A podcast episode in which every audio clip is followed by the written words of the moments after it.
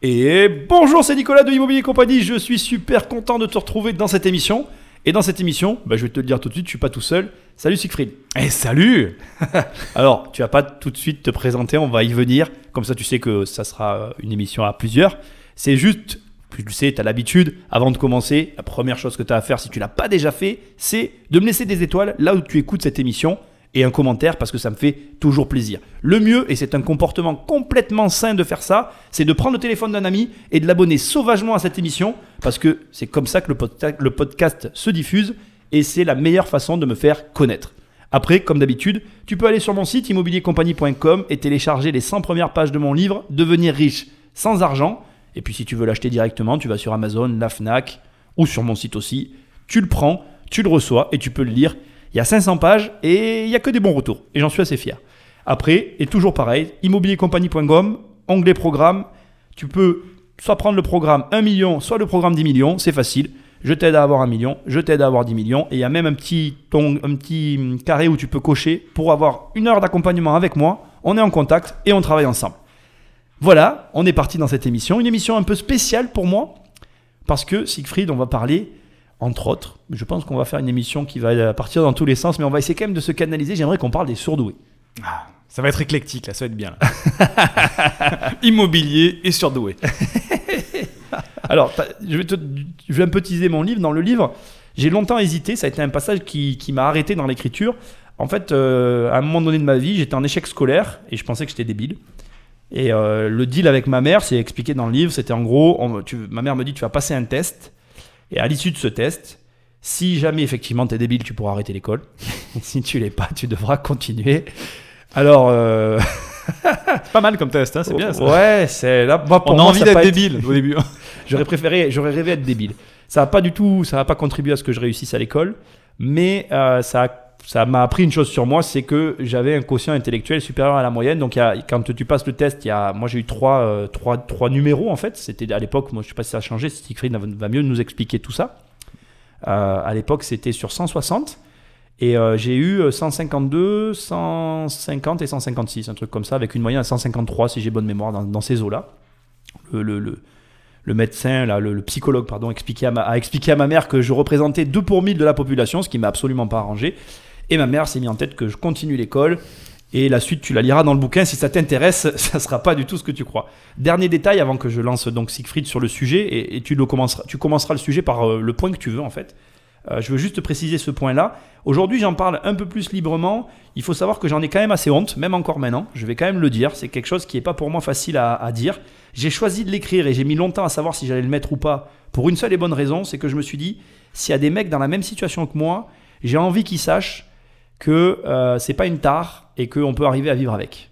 Voilà. Alors c'est une émission spéciale pour moi parce que c'est un sujet que, que j'ai jamais abordé nulle part. Donc euh, voilà, je vais laisser la parole à Siegfried et qui va un peu mieux nous expliquer tout ça. Du coup, je te pose pas de questions, je te laisse y aller et euh, je réagirai. oui, mon prompteur, mais moi je marche pas si j'ai pas de prompteur, je sais pas quoi dire.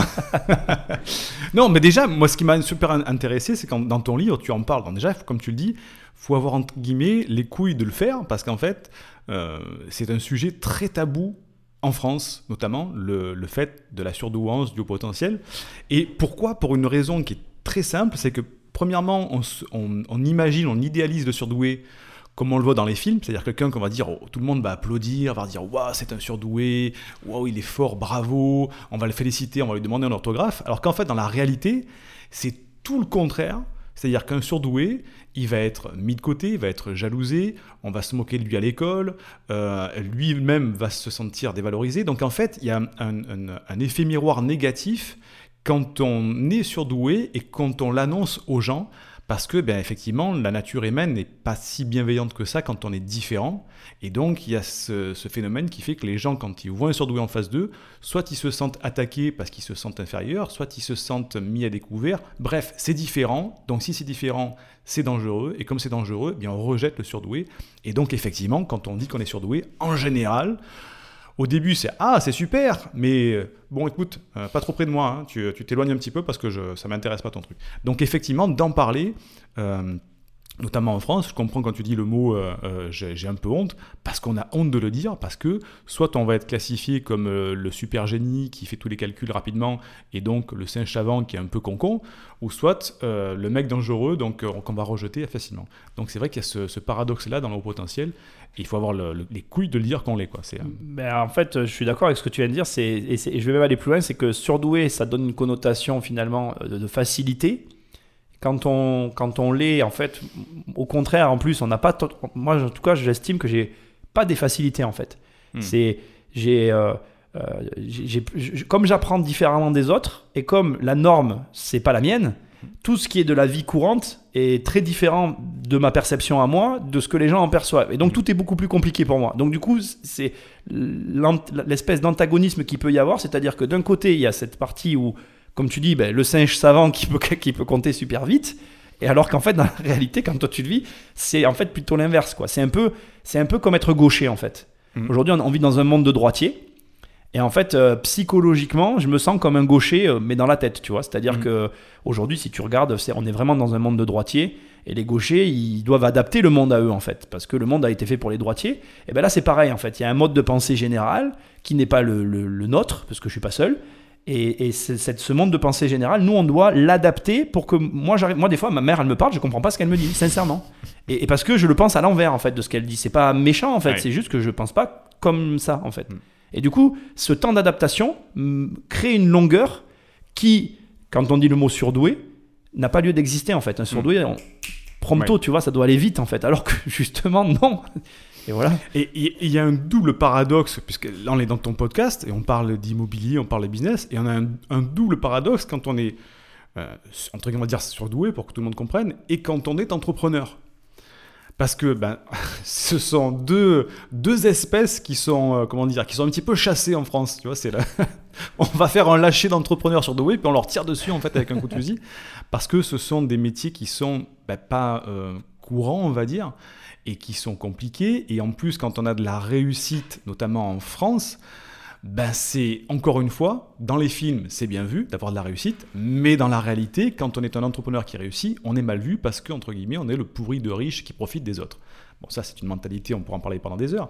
Mais ce qui fait qu'il y a un truc qui est super intéressant par rapport à ça, et notamment dans ton émission, c'est que dire, oui, effectivement, les surdoués euh, existent, c'est un fait, mais pour qu'un surdoué s'épanouisse, la meilleure des manières, et moi c'est ce que je défends, c'est que le surdoué doit être entrepreneur. Parce que c'est le seul moyen pour lui de travailler à sa vitesse, euh, de travailler avec les gens avec qui il a envie de travailler et de s'exprimer comme il a envie de s'exprimer. Donc c'est le- c'est l'exutoire par excellence pour un surdoué d'être entrepreneur. Mais seulement, le problème qu'il y a, c'est que comme le surdoué passe à travers tellement de filtres négatifs, qu'avant qu'il arrive à être entrepreneur, ah ben, il est arrêté bien avant par, euh, ben, par comme on en discutait en, hors, hors ligne, hein, par la société, par ses parents, par etc., par etc., Le contexte. le contexte, et ce qui fait qu'en fait, ben, le surdoué, il reste euh, ben, dévalorisé, comme on disait, petit caissier dans un supermarché. Alors je... je, je je- je- je- Non, non, mais il y a, rien contre caissiers, les hein, mais bon. Non, non, voilà, on a parlé des caissiers juste avant. C'est pour ça que tu prends cet exemple. C'est un Ça lien avec la discussion voilà. qu'on a eue avant. Fais pas rêver. Mais, mais, mais euh, je, vais appuyer sur ce que tu appuies. Je, je dirais qu'il y a une grande frustration parce que paradoxalement, tu, tu, tu vois bien à des petits détails qu'il y a des choses, et, et il faut quand même que je le reconnaisse.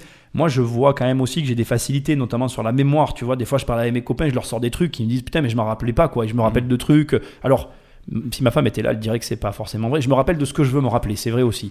Mais quand je décide de me rappeler de quelque chose, je m'en rappelle pour très longtemps. Et c'est vrai qu'il y a des trucs où paradoxalement, tu vois bien que, effectivement, tu as des facilités.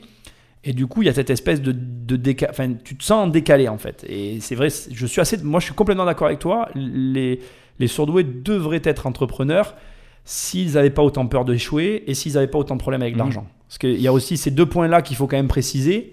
C'est qu'il y a une énorme peur des. Je pense qu'il y a une peur d'échec qui est aussi due, pareil, à la qualification de surdoué, surtout quand on le sait en fait. Mhm. Parce qu'on se dit que on porte sur ses épaules finalement un peu euh, les espoirs. De, ben, du coup, tu, as la sensation. tu sais, Je pense que c'est faux. Enfin, je sais pas d'ailleurs. Moi, j'ai pas eu cette sensation. Enfin, j'ai pas eu le luxe de me poser ces questions-là, mais je pense qu'on a la sensation à un moment donné de se dire que nos parents ou les gens qu'on a derrière nous attendent quelque chose d'élevé de notre part.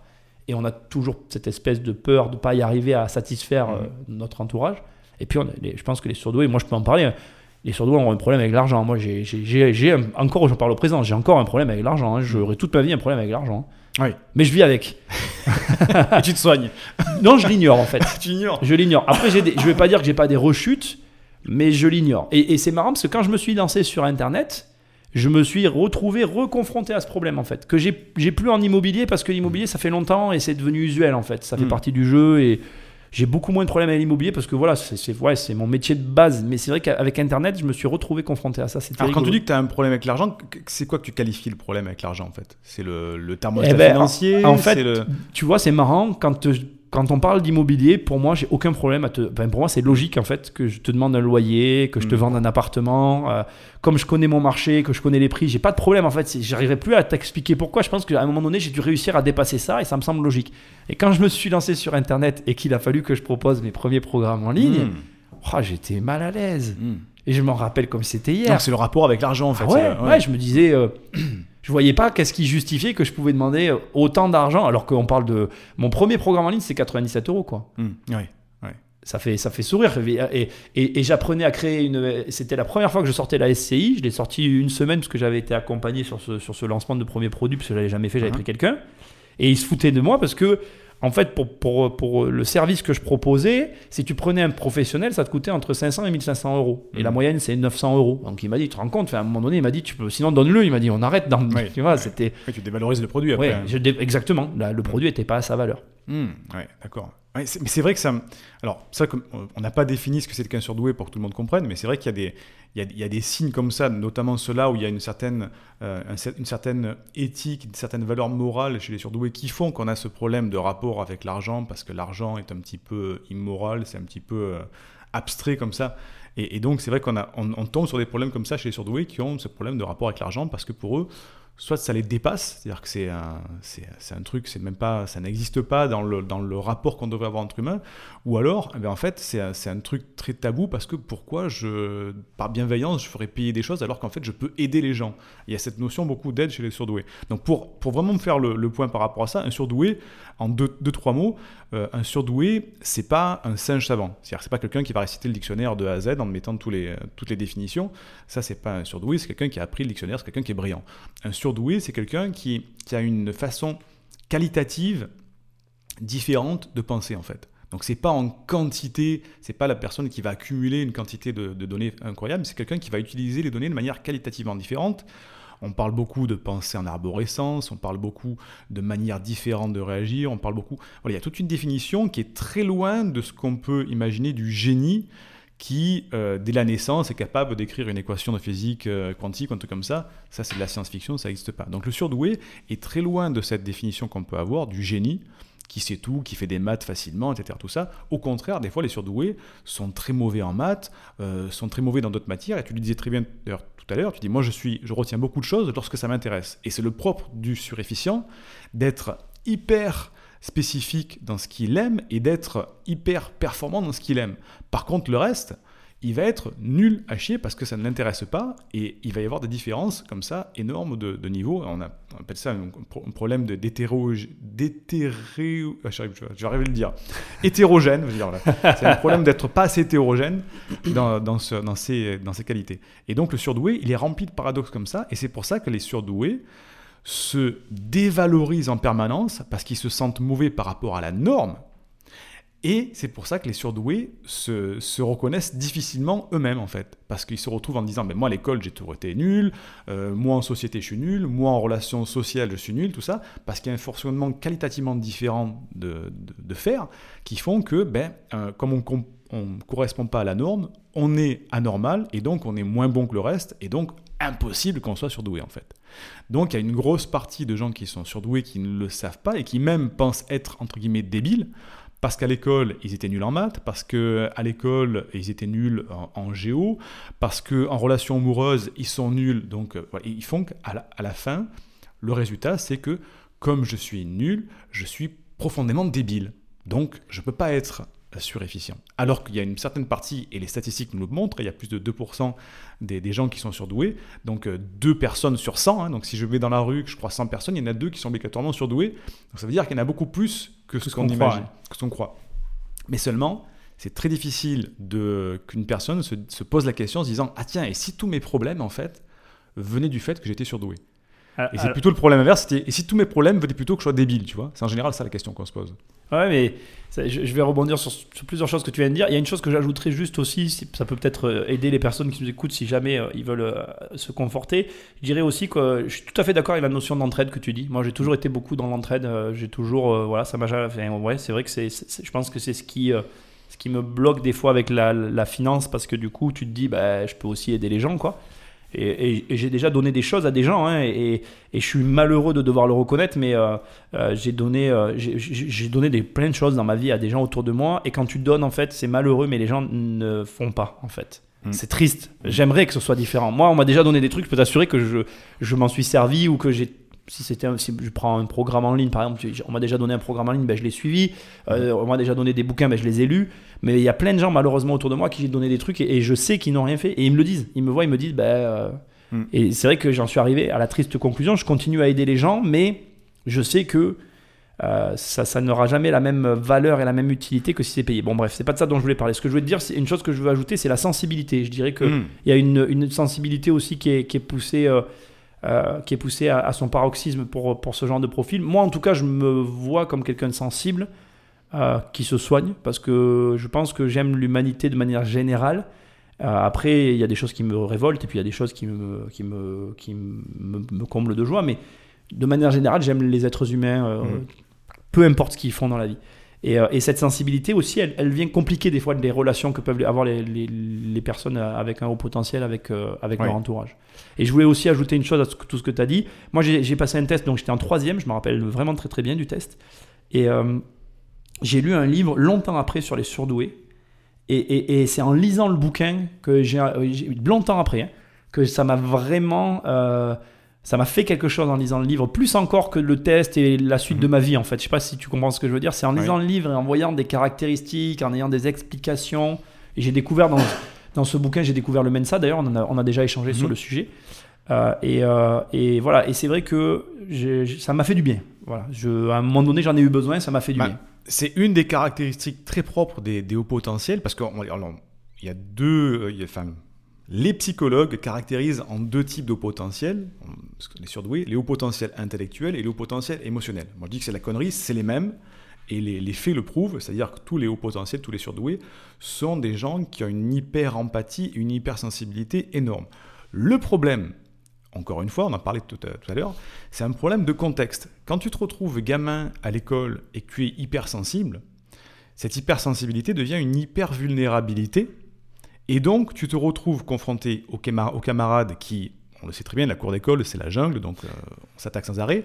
Ça devient une faille dans laquelle on t'attaque et dans laquelle on te, tu te sens rabaissé. Donc, le phénomène réflexe, c'est je suis hypersensible, donc ça m'amène que de la merde. Donc, il faut que je, je, je, je barricade cette hypersensibilité pour pas me faire attaquer. Et donc, on se retrouve gamin à se mettre des couches de béton armé ou de titane autour de soi, autour de sa sensibilité, pour justement ne plus être attaqué par cette hypersensibilité. Et ce qui se passe dans le meilleur des cas, c'est qu'on se construit ce qu'on appelle en psychologie un faux self, c'est-à-dire qu'un faux visage dans lequel on va être moins hypersensible et moins réagir émotionnellement. Ça, c'est dans le meilleur des cas. Mais dans le pire des cas, c'est lorsqu'on se coupe totalement de ses émotions. Et ça arrive dans certains cas de, de haut potentiel et plus fréquemment, où il y a une coupure totale des émotions, c'est-à-dire que les émotions ne passent plus du tout. Alors, on, ressent les choses quand même, hein. mais euh, il va y avoir une déconnexion entre l'intellect et les émotions, ce qui fait qu'en fait, euh, on devient en quelque sorte, euh, pas un robot, tu vois, mais on est plus à l'aise avec un ordinateur qu'une relation sociale avec quelqu'un, parce qu'en fait, ben, quelqu'un peut se couper le bras devant toi, tu vas le regarder, et puis tu vas dire merde, il s'est coupé le bras, tu vois. Alors qu'en fait, la réaction émotionnelle normale, c'est putain, merde, il s'est coupé le bras, mais qu'est-ce qui se passe? Alors qu'en fait, là, tu dis merde, il s'est coupé le bras, il faut que j'appelle les pompiers, je vais faire le 112, mais avec un sang-froid euh, incroyable, parce qu'en fait, il y a eu une coupure des émotions à un moment pour se protéger. Et c'est un des problèmes des hauts potentiels, c'est justement cette, cette, cette, barricade qui fait qu'à un moment de leur vie, quand ils arrivent à 30, 40, 50 ans, bah cette cocotte minute, euh, ça fait des années qu'il la barricade, et à un moment, paf, ça pète parce que les émotions ont besoin de s'exprimer, et ça, devient problématique. Alors qu'en fait, si on, fait le, bilan de tout ça, l'intelligence intellectuelle et l'intelligence émotionnelle vont de pair pour fonctionner, et je dirais même que l'intelligence émotionnelle est bien plus rapide que l'intelligence intellectuelle, parce qu'elle va capter des choses différemment, des, ambiances, des informations bien plus rapidement que l'intellect.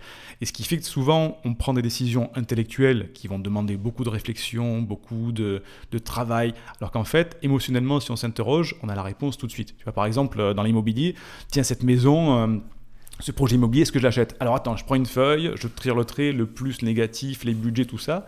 Alors qu'en fait, si tu interroges ton émotion, ton enfant intérieur avant de te couper, tu dis est-ce que je le sens bien ce truc? Est-ce que je vais me faire kiffer là-dedans? Est-ce qu'il est. Non, allez, je le fais pas. Ouais, Et tu sais que la réponse, elle est immédiate. Alors si tu dis putain, ouais, ça va me faire kiffer, je le sens bien ce truc. Émotionnellement, tu sais que tu as une réponse déjà quasiment sûre que ça va bien se passer.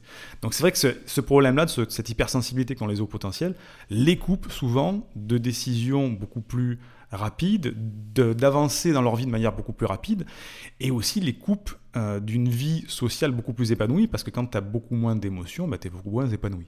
Ouais, c'est vrai, c'est vrai.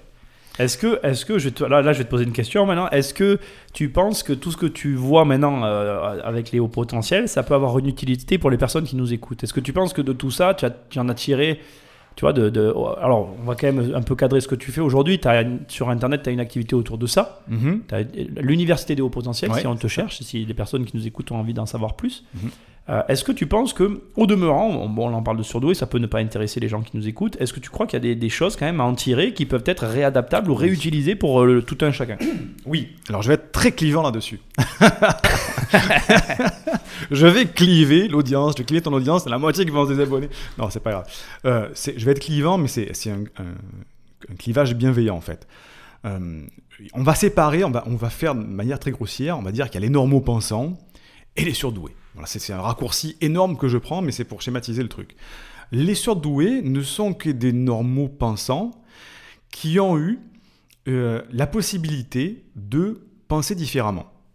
Mais tout le monde a cette capacité-là. Donc les normaux pensants pourraient être des hauts potentiels si ils avaient eu le contexte, les parents, etc. On va pas rentrer dans le truc, mais voilà. Tout le monde pourrait avoir ça. Le problème, c'est qu'aujourd'hui, il y a ces deux clans. Il y a les normaux pensants et les surdoués. Les surdoués, selon mon expérience, ce que j'ai étudié et selon mes valeurs, sont les seules personnes qui sont capables vraiment de faire changer le monde. Euh, j'ai rarement vu dans ma carrière, dans tout ce que j'ai lu sur les personnes qui ont vraiment fait avancer les choses, j'ai rarement vu des gens normaux dedans. Tous les grands penseurs, les grands philosophes, les grands religieux, les grands mystiques, tout ce qu'on veut, tout ce qui ont fait avancer l'humanité, je pense qu'à 99,7% étaient des hauts potentiels, étaient des surdoués parce que bah, ils ont cette capacité à penser outside the box, en dehors de la, boîte, à penser différent, à innover, à avoir émotionnellement, on parle aussi des artistes, hein, je ne parle pas que de la créativité, je parle des créations artistiques, les tableaux, la sculpture, sont des gens qui sont différents et qui font avancer les choses. Un normaux pensant, et c'est là où je vais être clivant, je, je suis désolé, mais un normaux pensant, c'est un petit peu comme le. Comment dire euh, Je vais essayer de pas trouver des mots trop durs parce que sinon. tu vas avoir des commentaires, gens qui vont dire Mais c'est qui cet enfoiré de Siegfried? C'est un petit peu la masse, c'est le, troupeau, voilà. Je ne dis pas que c'est pas bien, c'est très bien. Mais il y a le troupeau et il y a ceux qui vont mener le troupeau. Et je pense que dans, malheureusement, dans les normaux pensants, ben, il y a beaucoup de gens qui sont dans leur zone de confort, qui sont bien, et c'est très bien, il, en faut aussi. Mais c'est pas dans ce, ce genre-là qu'on va trouver des gens qui vont dire Eh non, euh, c'est la connerie ce qu'on fait actuellement là. On regarde l'écologie, il y a une solution pour sortir de là, tu vois. Euh, au lieu d'utiliser des voitures euh, au gasoil, on peut peut-être faire des voitures électriques, tu vois. Mais ça, un, un normaux pensant, entre guillemets, va dire Oui, ça c'est super, hein. ça c'est super. Mais est-ce qu'il va le faire? Est-ce qu'il va être démangé intérieurement? Est-ce que ça va le brûler au niveau de ses valeurs pour dire putain, il faut que je le fasse quoi? Je pense pas parce que ben, un normaux pensant, il va être dans une bulle sociale, une bulle euh, euh, relationnelle qui font que il va valider, il va dire c'est bien, il va même peut-être mettre de l'argent dedans. Mais c'est pas lui qui va prendre l'élan de le faire parce qu'il n'est pas brûlé intérieurement, il n'est pas brûlé intellectuellement par le, le besoin catégorique de le faire. Voilà. Donc tu Donc, penses que les personnes entre guillemets normales auraient intérêt de travailler avec des personnes euh, Oui, voilà, euh, à s'épanouir dans des projets qui sont des projets euh, originaux qui font avancer l'humanité. Parce que moi j'ai une, une, une, une, vision de tout ça qui est que quand on regarde notre ADN, c'est inscrit au plus profond de notre ADN qu'on doit naître, apprendre des choses, améliorer des choses et les transmettre. Ça c'est inscrit dans notre ADN, c'est comme ça. Donc à partir du moment où on brise ce rythme-là, on brise cette, cette séquence-là dans notre vie, si on se dit, bah, ok, ok, donc je nais, euh, j'apprends des choses dans ma vie, mais j'arrête là. Tu vois Donc ni j'essaie de les améliorer, ni j'essaie de les transmettre. Pour moi, dans ma vision, on brise le rythme de la vie, on brise, le, rythme de l'évolution. Donc, un, un normal pensant va faire ça, va dire, ok, je viens, je, je vis au monde, je vais gagner une expertise, et je m'arrête là. Moi, c'est on arrête le, le- rythme de la vie. Un haut potentiel va dire, ok, je vis au monde, je gagne une expertise, je veux l'améliorer, il y a une autre façon de faire pour que ça fasse mieux, pour que ça fasse plus vite, pour que ça fasse de manière plus pertinente, pour que ça aide les autres. Et après, je veux absolument le transmettre à mes enfants, à d'autres, former des gens, etc. Tout ça. Et il y a une transmission qui se fait. Donc c'est vrai que les normaux pensants sont, le- comment dire, la, la bonne, les bons ingrédients de la recette pour travailler avec des, des hauts potentiels. Et je mets pas dedans de jugement de valeur qui sont supérieurs ou inférieurs. C'est l'un ne peut pas aller sans l'autre. Un, un- un- un surefficient tout seul, ça va être bien, mais il va être perdu. Et s'il n'a pas des normaux pensants pour bosser avec lui, pour parfois le canaliser, il va rien faire non plus. Ouais, ouais, je vois ce que tu veux dire. Donc c'est pas du tout le, le- je veux pas dire qu'il y a des bons et les mauvais. C'est fait pour travailler ensemble, mais je pense que euh, l'humanité a besoin de des suréfficients pour évoluer positivement. Moi, j'utilise une, une analogie avec le dans le monde du cinéma avec les X-Men. Pour ceux qui connaissent un petit peu les X-Men, je fais rapidement l'histoire. Les X-Men, ce sont des gens qui ont des super pouvoirs, qui ont une mutation génétique. Donc soit ils deviennent transparents, soit ils peuvent voler, soit ils crachent du feu. Bon là c'est du cinéma. Mais quand ils sont dans la société isolée, ils sont rejetés parce qu'ils sont différents. Donc tout le monde dit ah, putain regarde ça, il a la peau bleue, c'est c'est un putain de mutant, c'est un truc. Donc ils se retrouvent rejetés. Par contre, quand ils sont ils, sont récupérés dans l'université du professeur Xavier, qui leur apprend à canaliser leurs dons et à l'utiliser. Après, ces X-Men, qu'est-ce qu'ils font? Eh bien, ils reviennent dans le monde pour aider les gens, justement, à sauver l'humanité, parce que ce sont les seuls qui ont les pouvoirs de le faire. Mais moi, c'est exactement cette métaphore-là, se dire que les hauts potentiels, ben, ils ont cette capacité-là, ils sont rejetés de manière individuelle en société, mais par contre, c'est une des possibilités, s'ils arrivent à canaliser leur potentiel et canaliser euh, leur, euh, bah oui, leur potentiel, à revenir aider l'humanité pour le bien de l'humanité générale, pour les normaux passants, pour tout le monde. Ouais, ouais. Donc, mais seulement, encore faut-il que ces surefficients, on puisse les trouver, on puisse les diagnostiquer et on puisse les aider, puisqu'aujourd'hui, bah, c'est un petit peu compliqué. C'est marrant que tu me parles de ça, ça va me faire une bonne transition. Euh, moi, je suis allé voir un psy, il y a plein de tests qui pullulent sur Internet en ligne. J'ai découvert, ah, j'ai fait un test en ligne, je suis surdoué. Bon, moi, je ne sais pas moi à dire euh, c'est du bidon, c'est pas du bidon. Rapidement, parce que ça, c'est une partie un peu moins intéressante pour ceux qui nous écoutent, mais est-ce que tu peux expliquer Je sais que moi, le test que m'a fait passer ma mère, ça- il a un nom, j'ai oublié d'ailleurs, et, et il te donne justement ces trois valeurs. Et je sais qu'il je crois qu'aujourd'hui, c'est euh, à peu près la même chose. Tu peux expliquer? Alors, il y, a, il y a deux types de tests. Il y a un test pour les enfants, un test pour les adultes. C'est le test Weichler. On Ah, voilà. ça s'appelle le test Weiss 4 aujourd'hui, parce qu'il est amélioré euh, tous les années, toutes les deux années en fait. Et c'est un test de quotient intellectuel. Euh, ce test-là, il a, c'est une des, un des paramètres à prendre en compte pour la définition du haut potentiel. C'est pas le seul, et c'est pas le, la panacée non plus. C'est-à-dire que un haut potentiel, on parle de test de QI par exemple, on sait que le QI, la norme est à peu près à 90, 100 de QI. Quand on est à 160, c'est euh, voilà, le haut de la- de, de- l'échelle. Et un haut potentiel, un surdoué, on va dire que c'est à peu près de 125, 130, on passe dans la case des surdoués. Mais le problème des surdoués, c'est qu'ils sont parfois très hétérogènes. Parce que comme tu disais, le test, il y a plusieurs catégories. Il y a l'expression, le, se repérer dans l'espace. Bref, il y, a, plusieurs catégories. Et il se trouve que le haut potentiel, parfois, il va être excellent dans trois catégories. Puis la quatrième, il va être catastrophique. Et là, le psychologue dit, je suis désolé, je ne peux pas me prononcer parce que votre résultat est trop hétérogène. Donc je ne peux pas vous donner de QI et je ne peux pas dire si vous êtes euh, au potentiel ou pas parce qu'il faut qu'on règle d'abord ce problème-là d'hétérogénéité, j'ai réussi à le dire, dans votre, dans votre test, ce qui fait que je ne peux pas vous le dire.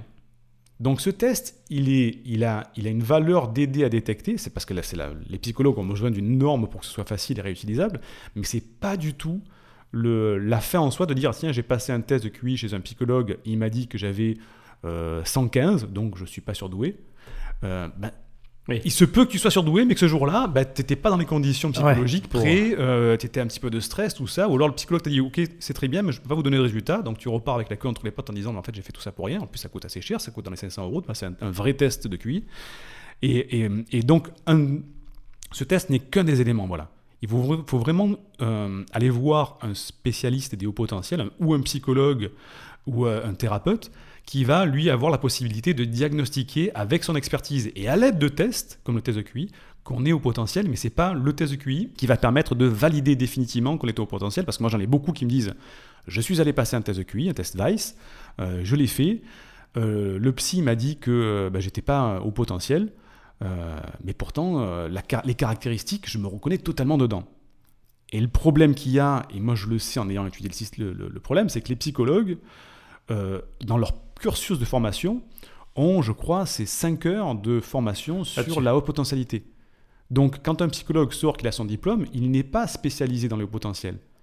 Donc, euh, qu'est-ce qu'il va faire? Bah, Si quelqu'un vient de lui demander à son cabinet est-ce que je peux faire un dépistage, il va dire oui, parce qu'entre guillemets, bah, c'est un client qui va peut-être lui rapporter une consultation, et donc il va dire ok, bah, je vous le fais, puis ça va, on fait un test. Il fait, mais sans avoir toute l'expertise qui va lui permettre de dépister réellement le comportement d'un haut potentiel. C'est pour ça que le test de QI, c'est très bien, mais moi, je ne suis pas un, gros défenseur du test de QI en lui-même tout seul. D'accord. Il faut. euh, Après, tu confirmes quand même, les tests en ligne, euh, c'est du bullshit, quoi. Ah, c'est du bullshit à 99,999%. Il y en a un ou deux qui sont, qui sont assez intéressants. L'avantage qu'on a aujourd'hui avec ces tests, c'est que euh, on en parle plus. Et que la surdouance est même presque devenue un phénomène de mode Oui, c'est vrai. où les parents veulent que leurs enfants soient surdoués et où certaines personnes se disent eh ben, tiens, euh, si je vais pas bien, c'est que je suis surdoué. Ça, c'est le raccourci négatif. Mais l'avantage là-dedans, c'est que ça permet d'avoir une sensibilisation auprès de tout le monde, de dire que la surdouance existe, Oui. qu'il y a quand même 2,2% de la population qui est touchée par ça, et que donc dans la rue, enfin, dans ton bâtiment aujourd'hui tu habites, dans ton immeuble, et obligatoirement il y a un, un ou deux surdoués. C'est ça. Donc, ce qui fait que ça permet de se dire, ok, vu que c'est beaucoup plus généralisé, on sait que ça existe et que donc ça vaut le coup d'aller peut-être plus loin. C'est un petit peu comme les problèmes de, de cancer. On dit aujourd'hui il y a beaucoup plus de cancers. Non, mais c'est pas qu'il y a beaucoup plus de cancers. On les dépiste beaucoup plus facilement les cancers. ça. Alors qu'avant il y en avait autant. Donc c'est pas la même chose quoi. On est- ça fait quand même 1,3 million de, de personnes qui sont potentiellement surdouées. C'est quand même. C'est pareil. Voilà, c'est ça. 1,3 million de personnes, ça fait un peu de monde quand même. Ça fait du monde. Ouais. Euh, je vais, on, va, on va un peu changer de sujet pour que pour, pour, pour, pas parler que de ça. Donc bon, tu, tu, tu, tu fais ça actuellement. T'as- t'as- T'es passé un petit peu par le marketing. Est-ce que je peux te parler de deux, trois, de- de- on peut toucher deux trois mots de marketing Ah bah oui. internet parce que tu as été Carrément, euh, carrément, tu carrément. as, été dans le marketing internet. Est-ce que euh, qu'est- qu'est-ce que tu aurais à dire toi sur le marketing euh, si tu devais en parler aujourd'hui Tu dirais quoi d'ailleurs? Tiens, comme ça, à brûle sur point, sans avoir réfléchi, t'en penses quoi du marketing internet? Alors, je, alors, on va parler du marketing francophone, parce qu'on Ouais. va parler dans, dans les, dans les Français. Je pense que le marché, enfin, le, le marketing francophone est arrivé à un point qu'on va appeler de maturité, qui fait que, ben, aujourd'hui, en francophonie, tous les gens euh, connaissent un petit peu dans l'entrepreneuriat, je parle, hein, connaissent un petit peu le fonctionnement du marketing. Il y a quelques années en arrière, une quinzaine d'années en arrière, c'était un petit peu du chinois. Quand on disait marketing, ben, on croyait que c'était juste l'emballage d'un produit, puis c'était tout. Quoi. Aujourd'hui, les gens sont éduqués au fait qu'il y a des stratégies, au fait qu'il y a de la persuasion, au fait qu'il y a des, séquences, qu'on peut utiliser les mailings. Donc tout le monde a un petit peu cette, connaissance aujourd'hui qui fait que le marché est arrivé à une certaine maturité. Et qui dit maturité dit ben, tous les excès possibles. C'est-à-dire que tu vas avoir des gens qui vont être très bien, très éthiques, avec des très bonnes méthodes, et tu vas avoir leur total opposé avec des gens qui sont pas éthiques du tout, avec des méthodes pourries et des trucs dégueulasses. Et on se retrouve comme on l'a eu à une époque, qu'on l'a peut-être encore aujourd'hui avec les garagistes. Alors attention, je ne jette pas la pierre aux garagistes, mais c'est parce que voilà, on a souvent ce, ce mot-là à la bouche, qu'il y a les bons garagistes et les mauvais garagistes. Il y a ceux qui vont t'arnaquer, et il y a ceux qui vont te réparer la voiture juste pour ce qu'il faut changer. Aujourd'hui, on est arrivé à cette maturité du marché où dans le marketing, il y a de tout. Il y a des très bons marketeurs, très éthiques, qui vont vraiment aller dans la valeur du produit, la valeur humaine. Il y a des très mauvais marketeurs qui vont vendre de la merde et qui vont être capables de vendre n'importe quoi. Et le marketing, heureusement ou malheureusement, c'est un outil formidable qui permet de vendre tout. C'est-à-dire, c'est un peu comme la bombe atomique, enfin l'énergie nucléaire. On peut faire une bombe atomique, on peut alimenter une centrale nucléaire et faire l'électricité. Ben, le marketing, on peut très bien vendre un produit euh, comme le- le- un nouveau cachet miracle qui va te permettre de plus avoir le cancer, comme on peut vendre un produit totalement dégueulasse qui va pourrir la planète et qui va tuer des gens parce que voilà, le marketing a cette, c'est comme un couteau de cuisine quoi. Tu peux tuer quelqu'un ou comme tu peux faire la cuisine. C'est ça exactement, exactement. Donc le marketing est arrivé à une maturité aujourd'hui dans le fait que beaucoup de gens se méfient dès qu'on emploie le mot marketing parce qu'il y a une dérive aujourd'hui Alors, du marketing. alors tous les marketeurs sont des voleurs ou pas?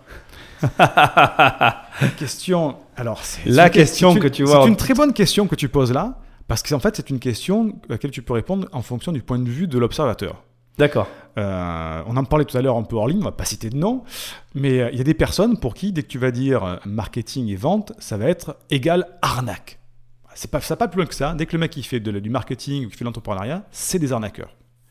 Il y en a d'autres, en fonction de leur point de vue, qui vont dire Ah, mais non, en fait, le marketing, attends, c'est pas que ça. S'il y a une manière, regarde, ce mec-là, il a inventé un système pour filtrer l'eau dans les pays où l'eau a des bactéries et il faut bien qu'il le vende donc il va utiliser du marketing donc c'est pas l'arnaqueur il vend un produit extraordinaire donc c'est en fonction du point de vue en fonction de on va dire de l'élévation spirituelle de la personne que le marketeur va être un arnaqueur ou pas Donc tu penses que en fonction des choix stratégiques euh, marketing que va faire un, un entrepreneur, tu, tu, arrives, tu, tu peux arriver à ressentir un peu quel, quel est le profil de la personne? Tu vois ce que je veux dire? C'est lié, tu penses? Euh, ressentir dans sous quel angle? C'est-à-dire ce Bah, Comme tu viens de dire, c'est un arnaqueur ou, c'est un mec clean, quoi. Tu vois, je veux dire, euh, en fonction de ses choix marketing, tu vas arriver à te, te dire. euh, tu penses que ça influence Mm. aussi l'opinion que tu peux te faire de quelqu'un, en fait, finalement, oui, le marketing Oui, bah oui, c'est sûr que dans le marketing aujourd'hui, on va trouver euh, des, ce qu'on appelle des, euh, des, des mercenaires, par exemple, des marketeurs mercenaires, c'est-à-dire qui vont euh, faire du marketing pour euh, du faux Viagra, du, de la fausse aspirine, euh, des, des trucs complètement débiles, mais après qui vont faire aussi du marketing pour, euh, pour des pots de fleurs, pour des, des, des couches bébés, c'est des mercenaires, ils font de tout, ils s'en foutent, ils en ont rien à foutre, du moment que pour eux, euh, ils vendent un produit qu'on les paye, ils vont le faire. Et il y a des marketeurs qui vont dire non, moi je fais pas ça, je, me- je- je- je suis spécialisé dans cette euh, thématique-là, et si on me propose un produit qui sort de mes valeurs, je le fais pas. Donc c'est vrai que ça demande quand même une certaine expérience, une certaine, euh, comment dire, Assise. euh, assise financière Ouais. aussi pour pouvoir dire non aussi, parce que quand on débute dans le marketing, bah, tu es un peu content d'avoir des clients, mais aussi, ça dénote aussi un marketing d'expérience qui dit donc un marketing de qualité après derrière. Ah là, là, là, là, dans cette émission, ils ont l'habitude maintenant, euh, ils ont compris la valeur du nom. le nom Non. a une valeur. Alors, surtout que, comme tu dis, quand on commence, euh, c'est une erreur des entrepreneurs, ils ont tendance à dire oui à tout. Ah oui, Alors qu'il faut apprendre à dire non. C'est vrai que c'est euh, un peu compliqué. Euh, eh, tu penses que, comment dire, est-ce que tu penses que tu aurais un, conseil en marketing à donner euh, qui, qui te semblerait important, qui te viendrait comme ça euh? Un conseil pour un entrepreneur Ouais, ouais, ouais. Pour, pour- peu importe, pour quelqu'un qui nous écoute, qui te, qui te saute hein, aux yeux, qui te, que, que tu, que tu vois une erreur que tout le monde fait, que tu te dis, mais pourquoi tout le monde fait ça, quoi ou tu vois ouais. Bah, c'est tout simple, c'est euh, un entrepreneur sans le marketing, il est mort. Donc, en faire. En faire. Sans faire de marketing, il est quasiment cuit parce que le, le, un- le produit aura beau être le plus beau produit, le plus séduisant, enfin, toutes les belles caractéristiques d'un produit de réussite, s'il n'y a personne pour le vendre, ben personne ne va l'acheter. Ouais, Donc clair. tu vas te retrouver, imaginons, moi j'aime bien toujours prendre le- le- le- l'exemple de, la- de la pilule miracle contre le cancer, tu vois. Imaginons demain, j'invente la pilule de guérison contre le cancer, je vais dire, ça y est, je trouvais le truc miraculeux, tu vois. Ben ok, mais euh, si je sais pas le vendre ce produit-là, demain moi je dis j'ai la pilule miraculeuse pour le cancer, les gens ils vont me rire au nez. Ils vont me dire, mais t'es un putain d'arnaqueur, toi. Tu vois la pilule contre le cancer, mais tu peux ta, pilule au sucre, tu peux te la fourrer, je pense, tu vois. Donc tu vas rester avec un truc miraculeux que personne ne veut parce que tu ne sais pas persuader les gens pour le voir, pour, Ouais, ouais. acheter. Apprendre à mettre en scène son produit pour le vendre. À mettre en scène, expliquer d'où vient le produit, expliquer que c'est pas un truc chinois avec que du sucre, expliquer le bien fondé, pourquoi toi tu es allé dans cette histoire-là de, de trouver cette solution contre le cancer, euh, toute l'histoire, tout le story, toute la stratégie marketing qui va derrière pour que les gens disent Putain, mais ça y est, il a trouvé le truc contre le cancer, donc je vais lui acheter son produit. Et je vais lui acheter peut-être même un million d'euros, le cacher, tu vois. Tandis que si demain, moi, je sors ça sur Internet, je dis j'ai trouvé la pilule contre le cancer, j'ai tout le monde qui va me rire au nez, tous les médecins qui vont m'attaquer, parce que ben, je vais juste te dire, tiens, je te vends ce produit-là, sans marketing, Ouais, sans expliquer Ouais, les tenants, les aboutissants, tout ça, et sans le mettre en scène. Et effectivement, un produit tout seul, bah, il va sûrement mourir parce qu'en fait, il n'a pas de... Ouais, il n'a pas de, de, de, de- de mise en scène. Ouais. Euh, tu, tu, tu aimes le marketing ou tu n'aimes pas le marketing? Comment, toi, en tant que marketeur, tu vis ça comment de l'intérieur? Alors, alors justement, on peut faire un, un- retour sur le côté au potentiel. Euh, euh, oui, j'adore le marketing. J'adore le marketing, pourquoi? Parce que c'est comprendre le fonctionnement de l'esprit humain, comprendre comment il fonctionne, comment il réagit, et c'est arriver à persuader les gens. Alors de manière positive négative, là, il pas le débat, mais c'est arriver à faire passer des idées. Et quand tu es au potentiel et que tu as justement du mal à comprendre les gens, et quand tu as du mal à expliquer les choses aux gens, ben c'est merveilleux quand tu, te trouves dans une thé- tu tombes dans une thématique où justement tu as toutes les informations pour comprendre comment fonctionnent les gens et comprendre comment il faut parler aux gens pour qu'ils te- ils- T'entendent. Voilà. Donc le marketing pour moi me passionne là-dedans parce que c'est c'est le, le- comment dire, c'est la corne d'abondance pour moi de, de, de techniques et de méthodologies pour, euh, ben, pour moi déjà tout court. Donc oui, j'adore le marketing. Et en plus de ça, c'est un outil de communication qui te permet de, de vendre des produits, des services qui sont extraordinaires et qui normalement resteraient dans un carton. Oui, c'est Donc vrai. il y a un double effet à la fois de compréhension humaine et à la fois d'évolution euh, en- enfin, entrepreneuriale, économique, et, euh, énorme. Est-ce que tu aurais un livre à conseiller? J'ai un livre qui s'appelle euh, Devenir. Autre. Ah, c'est pas un livre de marketing, le mien. hein. C'est pas un livre de marketing, en plus je ne l'ai pas encore totalement lu, donc je pourrais pas me prononcer dessus. J'ai déjà beaucoup aimé la première partie. Alors un livre que je pourrais recommander En comme ça. marketing, pour les gens qui nous écoutent. Euh, Un qui t'a marqué. Je trouve Alors, je vais, je vais t'en citer deux. Un qui est très bateau, que tout le monde doit sûrement connaître, c'est euh, un livre de Robert Cialdini qui s'appelle. Je sais plus en français comment on dit ça. C'est. Dis-le en anglais, c'est pas grave. euh, ben en français, c'est. euh, merde, c'est. euh, euh, manipulation. Ah, j'ai plus le nom, ça y est. Ah, influence et manipulation. Influence et manipulation de Robert Cialdini, Ah oui, d'accord. qui est un excellent livre qui apprend à persuader les gens. Il y en a un deuxième qui est un petit peu moins connu, qui s'appelle la prodigieuse, la prodigieuse machine à vendre de Chet Holmes. D'accord. qui est une, une bible de marketing qui se lit très vite, euh, qui est super intéressant. En français ou en anglais? Il y a les deux, il y a le français et Ah, l'anglais, D'accord. et qui est vraiment, est un, fr- franchement, il faut le lire. Voilà. D'accord. Dans le marketing, dans l'entrepreneuriat, la prodigieuse machine à vendre de Chet Holmes, c'est, voilà, Ça se lit facilement, c'est pour toi. facilement, c'est très bien. Il y a des anecdotes, des trucs tirés du monde réel parce que Chet Holmes était un entrepreneur qui a utilisé cette stratégie. Donc à chaque fois, il y a des exemples pratiques. Et il y a des putains de stratégies marketing qui sont toujours d'actualité dedans. ouais. Hmm. D'accord. Bon, on est sur une émission euh, financière. On va parler de la finance, hein, ça me paraît normal, je t'y emmène hein, tout doucement. C'est quoi ton avis sur euh, allez, la, la- la bourse et le monde de la finance avant de commencer par l'immobilier? Alors attends, d'abord on va quand même on va, on va- on va un petit peu te situer parce que euh, en même temps je, on, on est rentré directement, je vais quand même commencer par ça. Donc toi tu es entrepreneur Mhm. depuis combien de temps? Oh, ça fait plus d'une quinzaine d'années maintenant. 15 Ah ouais, ça fait 15 ans quand même, ouais, ça Mm. commence à faire, ouais. Hmm. Et que entrepreneur web? Euh, non, pas du tout. Non, non, au début, j'étais entrepreneur dans le monde physique, avec une vraie boutique physique, dans, le- dans la communication, avec des machines qui marchaient. J'étais dans la communication sur tous les supports. Donc, en fait, C'est-à-dire que tu étais une agence de com quoi. une agence de com. tu faisais des et- flyers, tu Et faisais on des... produisait flyers, prospectus, banderoles publicitaires, PVC, Ah ouais, plastique, pas du tout. t-shirt, textile, tout ça. Donc oui, j'étais dans le monde totalement réel de l'entrepreneuriat. D'accord, et t'as fait la bascule comment en fait avec le digital? Et j'ai fait la bascule quand je me suis rendu compte que je passais euh, mes journées à faire de la manutention. Ce que j'appelle la manutention, c'est recharger des rouleaux de vinyle, euh, faire de, de la sérigraphie, tout ça. Et je me disais, putain, je ne me vois pas faire ça toute ma vie, quoi. bosser des fois jusqu'à 5h du matin pour livrer un, un lot de, de 1000 t-shirts pour un client. Ah ouais Donc je me suis dit, est-ce qu'il n'y a pas autre chose que ça? Internet, moi j'étais déjà dedans puisque c'était un- une vitrine, mais je ne savais pas l'utiliser. Et quand j'ai commencé à voir que sur Internet on pouvait automatiser beaucoup de choses, je me suis intéressé. Et c'est là, avec mon esprit de haut potentiel où ça va très vite, ben, ce que certaines personnes euh, font la bascule en 5 ans, moi je l'ai fait peut-être en 6 mois par exemple. voilà. C'est ce que j'allais te demander. Alors, combien de temps t'as gardé ce truc-là euh, de, de manutention, euh, de cette, cette, cette boutique de com? Tu l'as eu combien de temps? Très mauvais dans les dates, mais euh, J'ai l'impression de m'entendre.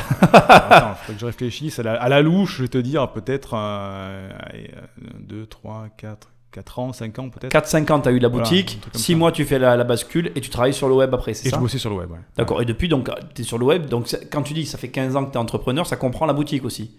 Euh, ça comprend la boutique. Ouais. Donc, 10 ans, on va dire, je fais une cote mal taillée, 10 ans sur le web, 5 ans avec la boutique. Ben, on va dire euh, de- avec- sur le web depuis le début. Ah oui, mais, oui. donc depuis j'ai le une mais connaissance du web depuis Ouais. le début des 15 ans, mais j'ai pas une maîtrise des stratégies marketing. C'est-à-dire, j'utilisais le web parce Oui, oui, qu'effectivement, voilà. il fallait y être, il fallait avoir une boutique, une vitrine, tout ça. Donc, je connaissais déjà le web, comment ça fonctionnait, les mots-clés, etc., tout ça. Mais ça s'arrêtait là, quoi. Je savais pas comment on pouvait monter l'entreprise purement numérique et automatisée. Et avant ça, tu as toujours été entrepreneur ou pas du tout? Et avant ça, pas du tout, non, non, j'étais salarié dans le monde du, dans le monde du sport. Ah oui, d'accord, voilà. Salarié dans le monde du sport. Combien de temps ça sans, sans indiscrétion Juste pour qu'on ait une notion. un long calcul dans ma tête. 18, 19, 20, 21, 22. J'ai dû faire ça pendant 4 ans, 4 ou 5 ans, je crois. Ah oui, d'accord. Oh oui, ça te fait quand même. euh, D'accord. Ouais. Ouais, bon, c'est bien. Alors, je, je suis mauvais dans les dates, donc tu vois, même si on fait chevaucher, peut-être qu'on tombe pas au compte juste, hein, mais c'est dans non, les non, non, mais je, 4, vais, 5 je peux rien ça. te dire. Je suis exactement comme toi. euh, Ouais, ça me voilà. paraît normal. Et Ok, donc euh, Ouais, tu as, un peu travaillé, après tu t'es mis à ton compte et tu as, évolué là-dedans. Mm. Alors maintenant, je reviens à ma question de départ. Et, ton rapport avec le monde de la finance? Alors la bourse, tout ça, est-ce que tu t'es déjà intéressé à ce milieu-là ou pas du tout? Alors la bourse, euh, pas du tout. Enfin oui, je me suis intéressé à la bourse. Euh, mais d'un point de vue de mes valeurs, ça ne correspond pas à mes valeurs en fait. Voilà. Euh, le, mot spéculation pour moi ne correspond pas à mes valeurs puisque, alors je, je ne remets pas en cause ceux qui font de la spéculation, c'est très bien, il en faut. Mais moi, à partir du moment où je, je, considère l'entrepreneur comme quelqu'un qui prend un produit, qu'il transforme, qu'il améliore et qu'il propose à des gens, en fait. ça fait rigoler. Oui, ça me fait rigoler parce qu'en fait, euh, il arrive que tu fasses rien en fait et que comme tu as bien acheté, tu revends. Enfin, c'est de la spéculation, mais ça me fait rire parce que. Non, mais c'est pour ça que moi, ceux qui vendent sur Alibaba et qui revendent, pour moi, c'est pareil. C'est de la spéculation en fait. Tu prends un produit, tu le revends derrière sans rien faire c'est pas de l'entrepreneuriat tel que moi je le, je conçois dans mes valeurs. Hein, c'est pour ça. ouais, je comprends, je comprends. Voilà, moi l'entrepreneuriat, c'est qu'il faut vraiment que les gens qui ont le produit à la fin, il y a un changement dans leur vie, que ça leur permette d'évoluer. Comme je disais tout à l'heure, ça, ça brise pas le rythme de la vie. Je t'améliore ta vie pour que tu deviennes meilleur et que ça améliore la société et que on évolue de manière positive. Ouais, donc, la spéculation financière, tout ça, c'est pas ton délire, quoi. C'est pas mon délire du tout. Je sais que c'est très bien. Je sais que ça pourrait même m'aider financièrement à me développer plus rapidement tout ça, mais comme c'est pas mon trip, c'est pas dans mes valeurs, je ne m'y intéresse pas du tout. Je dis pas que je, je, m'y intéressais pas un jour, mais aujourd'hui c'est pas dans mes voilà, c'est pas c'est pas ouais, c'est pas ce que tu c'est pas ce que tu vises. Et, euh, et, l'immobilier alors euh, paradoxalement? Alors l'immobilier paradoxalement euh, c'est quelque chose auquel je me suis pas intéressé non plus. mais par contre c'est vrai que alors peut-être que c'est une, croyance aussi. Hein. c'est vrai qu'on euh, entend toujours dire, ben, vaut mieux investir dans la pierre, c'est une valeur sûre. Je pense que c'est encore une valeur sûre aujourd'hui d'investir dans la pierre. Et notamment quand je vois au niveau euh, familial, parce que ça me touche moi, puisque j'étais obligé d'investir dans l'immobilier, ne serait-ce que pour ma maison, et que je vois que dans pas longtemps on va avoir des successions dans la famille, et que donc il y a de l'immobilier au milieu. Effectivement, euh, l'immobilier, ça devient intéressant quand tu vois que, dans mon cas, tu peux beaucoup perdre si tu t'y intéresses pas. je dis pas qu'on peut beaucoup gagner parce que je maîtrise pas le sujet, mais je vois surtout qu'on peut beaucoup perdre si on s'intéresse pas. C'est intéressant ta vision, c'est intéressant parce que tu vas y être confronté, donc tu réalises de par la confrontation. De par la confrontation, ouais. Alors euh, je vais juste me permettre de rebondir sur une chose que tu as dit, l'immobilier c'est un placement sûr, c'est plus sûr que les comptes en banque. Hein. Hmm. Après, bah il y a plein Là, on est d'accord, jusque là je, voilà. suis entièrement d'accord. mais voilà, il Erreur grave de laisser dormir son argent. Voilà, voilà, il vaut mieux qu'il soit dans de l'immobilier que sur un compte, c'est mon avis, mais bon, je, je suis peut-être... Euh, le, je sais plus comment on dit, le berger qui prêche sa, sa paroisse. Bon, bref, tu vois ce que je veux dire. Euh, et, de toi, de l'extérieur, ça te paraît compliqué? Parce que du coup, c'est intéressant pour une fois que je suis avec quelqu'un qui a aucune notion de tout ça. Alors, est-ce que ça te paraît compliqué ou tu vois ce que je veux dire? Non, non. Alors, euh, je, vais te, donner un raisonnement qui est un peu biaisé parce que je sais qu'on peut, euh, quand on maîtrise pas un sujet, on peut le, le, maîtriser rapidement et donc mieux le comprendre. Pour moi, l'immobilier me semble beaucoup plus simple que la bourse parce que bah, peut-être parce que c'est du bien euh, réel, physique, tu le vois, tu peux le quantifier, tu peux le, le peser à la main, on va dire quasiment. donc pour moi, l'immobilier me semble plus simple que la bourse à gérer, plus simple que, je, que à gérer que la bourse. Euh, la bourse me paraît tellement euh, comment dire abstrait, immatériel et tellement soumis à des fluctuations rapides que pour moi, il y a un voyant un risque qui s'allume qui fait que comme je ne maîtrise pas le sujet, pour moi, bah, c'est risqué dans ma tête. Et c'est moins risqué pour moi l'immobilier parce qu'effectivement, il y a comme un paquebot, tu vois, bah, l'immobilier va être lancé, et puis avant qu'on arrive à le détourner, tu vois, avant que la maison se dévalorise, ça va se compter en mois, en années, tout ça. Alors que la bourse, des fois, ça fait des hauts, des bas. Ben, Encore une fois, j'y connais rien. Hein. Tu viens de tout résumer. Les avantages et les inconvénients de l'autre compensent les avantages et les inconvénients de l'autre. C'est-à-dire qu'il y a plus d'inertie en immobilier, spécifiquement en France, de par le mm. système que nous on a. Et, euh, et, du coup, ça te permet effectivement d'absorber, ou en tout cas de voir venir un problème et d'avoir le temps, plus ou moins, de te retourner. Mais à l'inverse, euh, à l'opposé de la bourse, la bourse, si tu as besoin de ton argent, tu l'as tout de suite. Quoi. Oui. Immobilier, si tu en as besoin, euh, des fois tu as besoin d'argent rapidement, euh, faut pas. Et cette inertie, il faut pouvoir la gérer. C'est dans les deux sens, tu vois. Alors je sais que dans les deux cas, ce que je sais de, de, sûr, c'est que dans l'immobilier, comme dans la bourse, tu es gagnant sur le long terme. C'est-à-dire que l'immobilier, il y en a souvent qui disent oui, dans, dans, la bourse, il y en a souvent qui disent ouais, je me suis planté, tout ça. Mais si tu regardes sur le long terme, tu peux être gagnant sur la bourse. Après, te dire, ok, j'investis, dans six mois, je récupère tout et je fais des, je fais fortune. Moi, c'est un peu jouer au loto. Euh, tu peux gagner comme tu perds. Par contre, c'est vrai que sur le long terme, tu, dans la bourse, tu peux être très gagnant. Voilà. En tout cas, c'est ma vision de la Bon, bourse. toi aujourd'hui, tu t'es plus, a- tu serais plus axé sur l'immobilier, un peu moins sur les marchés financiers. Euh, oui, ouais, franchement, ah, si je devais m'investir dans une de ces deux thématiques, je- j'irais dans l'immobilier en priorité. hein. D'accord. Je vais, on, va, on va- finir parce que euh, il faut que ça s'arrête à un moment donné, même si c'est super agréable. Tu as dit une chose qui m'intéresse. Est-ce que tu as déjà joué au loto? Oui, Ah Ça te gênerait de gagner au loto ou toi, tu t'en ficherais en fait? Tu vois ce que je veux dire? Tu le, serait- tu le vivrais comment le gain du loto? Alors, je serais extrêmement content euh, parce que je sais qu'aujourd'hui, j'ai euh, l'expérience financière de bien gérer mon argent. Si j'avais gagné au loto lorsque j'avais 24 ans, je pense que ça aurait été catastrophique. Parce que déjà, j'aurais grillé euh, la moitié en ne sachant pas comment le placer, donc l'État m'aurait bouffé, je me serais assassiné. Euh, deuxièmement, j'en aurais grillé encore un tiers pour me faire plaisir en m'achetant que des conneries. Et donc à la fin, il me serait resté de quoi payer mon psy dans ma dépression que j'aurais fait avec. Donc euh, je suis, si aujourd'hui je gagne l'auto, je saurais comment gérer mon argent pour que ça soit bien. Et en plus, avec le fait que je me sois construit de manière personnelle, je sais que j'aurai une utilisation bienveillante de cet argent pour l'utiliser pour faire des choses pour aider les gens. Voilà. Alors qu'à 24 ans, j'aurais peut-être fait ça pour me payer un jet ski, me payer une belle voiture, me payer une moto.